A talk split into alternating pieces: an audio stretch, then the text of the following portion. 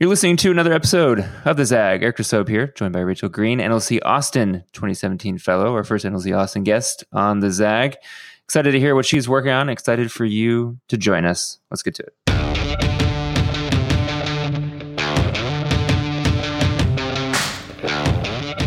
All right, Rachel, where exactly in the world are you today? I am tuning in from sunny Austin, Texas. And then how long have you been in Texas in general? Uh, I actually, in July, it'll be three years for me. I'm originally from Chicago, Illinois, and I ran away from the cold a couple of years ago to Texas. and then, as somebody who grew up in Houston, so I know Texas well, what were your biggest surprises about living in the Lone Star State? Um, well, I am always delighted when I go downtown and I look at our capital, um, which, you know, coming from Chicago, even though it's uh, heavily populated, we're not the central um, state. So, yeah, Austin is, is pretty cool. Um, people who are familiar with Austin know that they have this saying called keep Austin weird. So you're always running into crazy things, cool events, live music. Um, yeah, it's just a laid back town. It, it, caught me off guard when I first got here coming from Chicago because it's pretty slow. But um, yeah, I'm loving it. Have no plans on moving back to Chicago. And would you say Austin is a progressive place in the city? As you get further away, it gets more conservative. How would you describe the dynamics these days? It's definitely progressive. Um, there are a lot of people here that are passionate about um, an array of different causes, um, open to um, collaborating and just growing um, the community as a whole. So, yes, definitely progressive. Nice. Well, I'm excited to have you on because you're a CEO and a founder, and we like having CEOs and founders on the Zag podcast. Tell me a little bit about the companies that you started. Okay, awesome. So I am the CEO of a brand called You, which is a public relations firm that specializes in digital brand marketing, social media management, of and of course PR. I started that a little over nine years ago, and I've had the pleasure of working with a number of different entertainers and athletes, um, especially working in Chicago. Um, there were a lot of opportunities to do that. And then I'm also the founder of a newly launched subscription box service called Leadership Box. And Leadership Box is a quarterly subscription box service that's geared towards developing female leaders across the globe.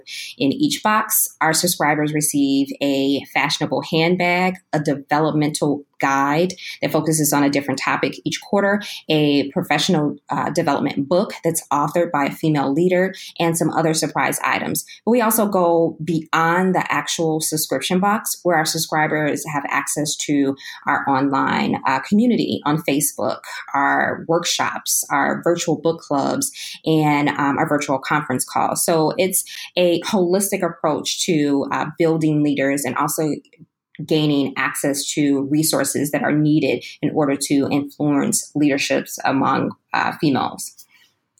So, a lot of questions about both, but let me start maybe with the leadership box question. So, did you feel like there were pieces of this type of service that existed and you wanted to bring it together, or you just saw sort of a totally empty market? What was the main starting point for it?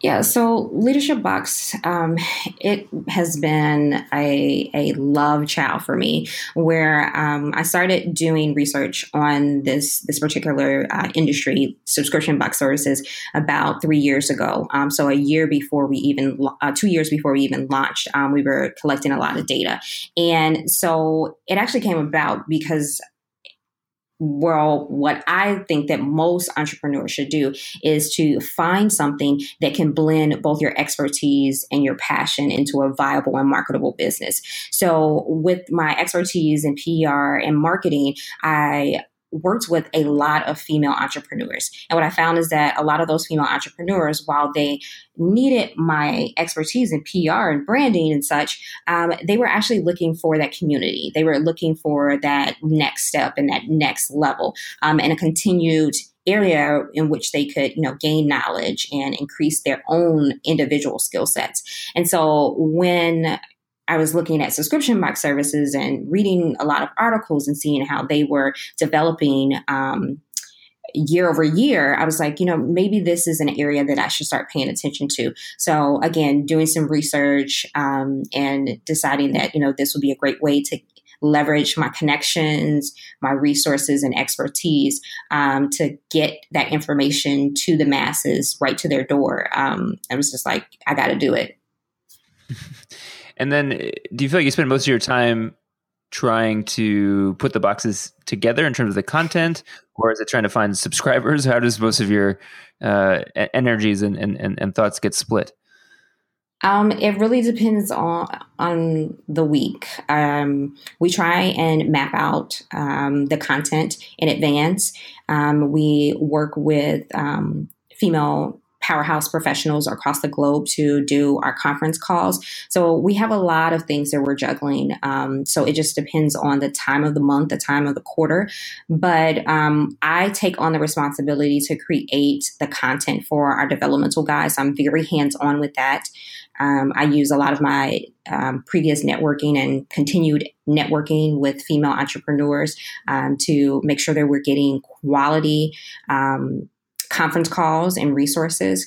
So it's an ongoing process. Um, this this week, I've been doing a lot of traveling, so there's been um, more focus on our conferences. But next week, we're we're digging deep into that developmental guide because we have another box coming out next month. And then, how has the product changed over time? Um, so we have only been in existence for a little over a year. We announced on March 27th of 2017, and we um, took about nine months um, of that first year to do a lot of marketing. We went on tour and went to city states and actually showed our box um, so that we can prove that it was a viable product that people would actually buy into it. So they were able to feel and touch the product, the the bags, the um, flip through the pages of potential books that we might have included in the the box, and also gave them a, a sneak peek into um, some of the the powerhouse females that we would have coach some of the the classes.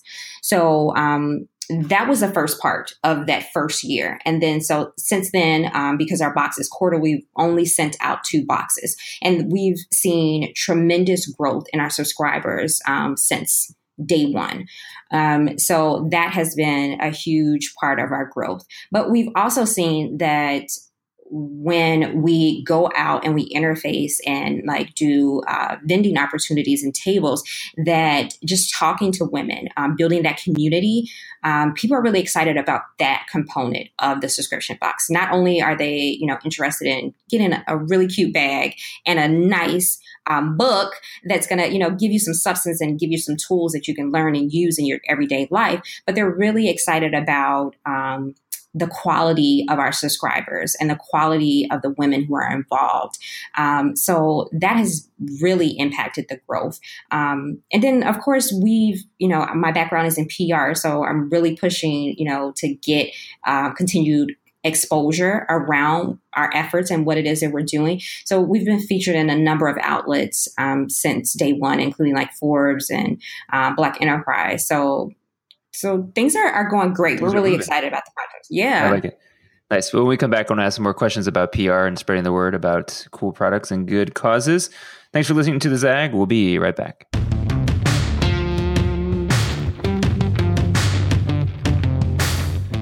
Yeah, I'm glad you brought up PR and marketing because I feel like a lot of our fellows, uh, whether they're in nonprofits or, or doing similar founding experiences or CEO experiences to yourself are always trying to figure out creative ways to get the word out about what they're trying to do. What are some of the mistakes you see people make, and, and what kind of advice do you find yourself giving most often to people to be more successful? Something that I see a lot, and one of the biggest tips that I give people is that oftentimes people rush into things. Um, I'm a big advocate for strategic planning. So it's I'm a creative, and so I get it. You know, sometimes ideas pop into my head in the middle of the night, and I'm jotting them down on a piece of paper, and I'm like, oh, like this would be great for you know Mother's Day. Well, Mother's Day is this weekend, so strategically thinking through this process, it's not gonna you know go pop, probably you know as, as well as I would want it to. So just taking the time to um, strategically map out a process, a PR strategy, um, marketing strategy, and making sure that you have all of the key players and stakeholders set up so that you can have a grand slam.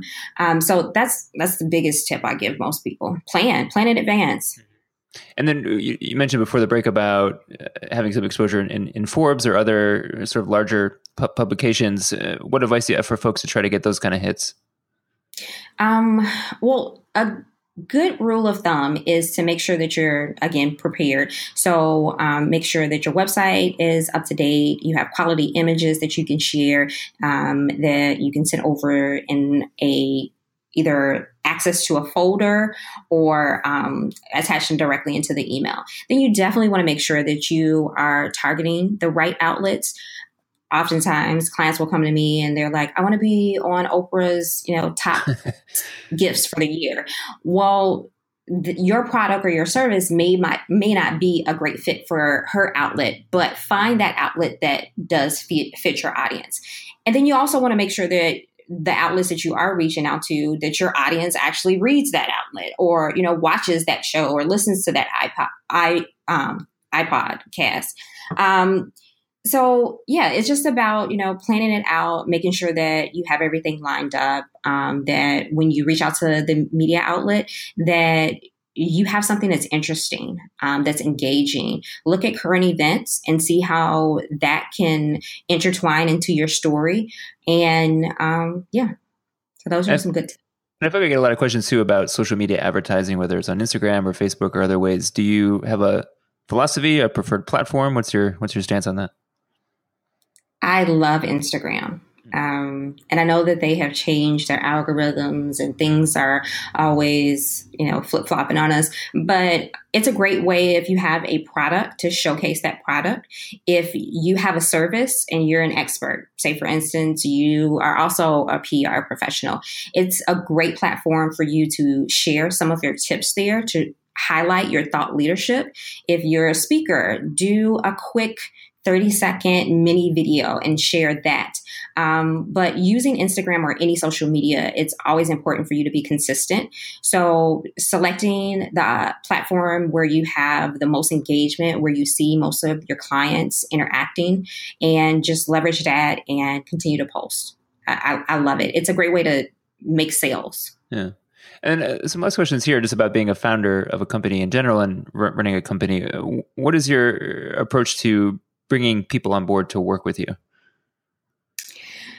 Um, well, that's a tricky one because you definitely want to make sure that whoever joins your team um, is going to be a cheerleader for your brand um, that's going to be supportive, that is going to um, alleviate some sort of uh, stress or um, area that you're lacking in. And so I would just be very mindful on who you select to bring to your team and, and thoughtful about that. Me personally, I've never had a full time employee.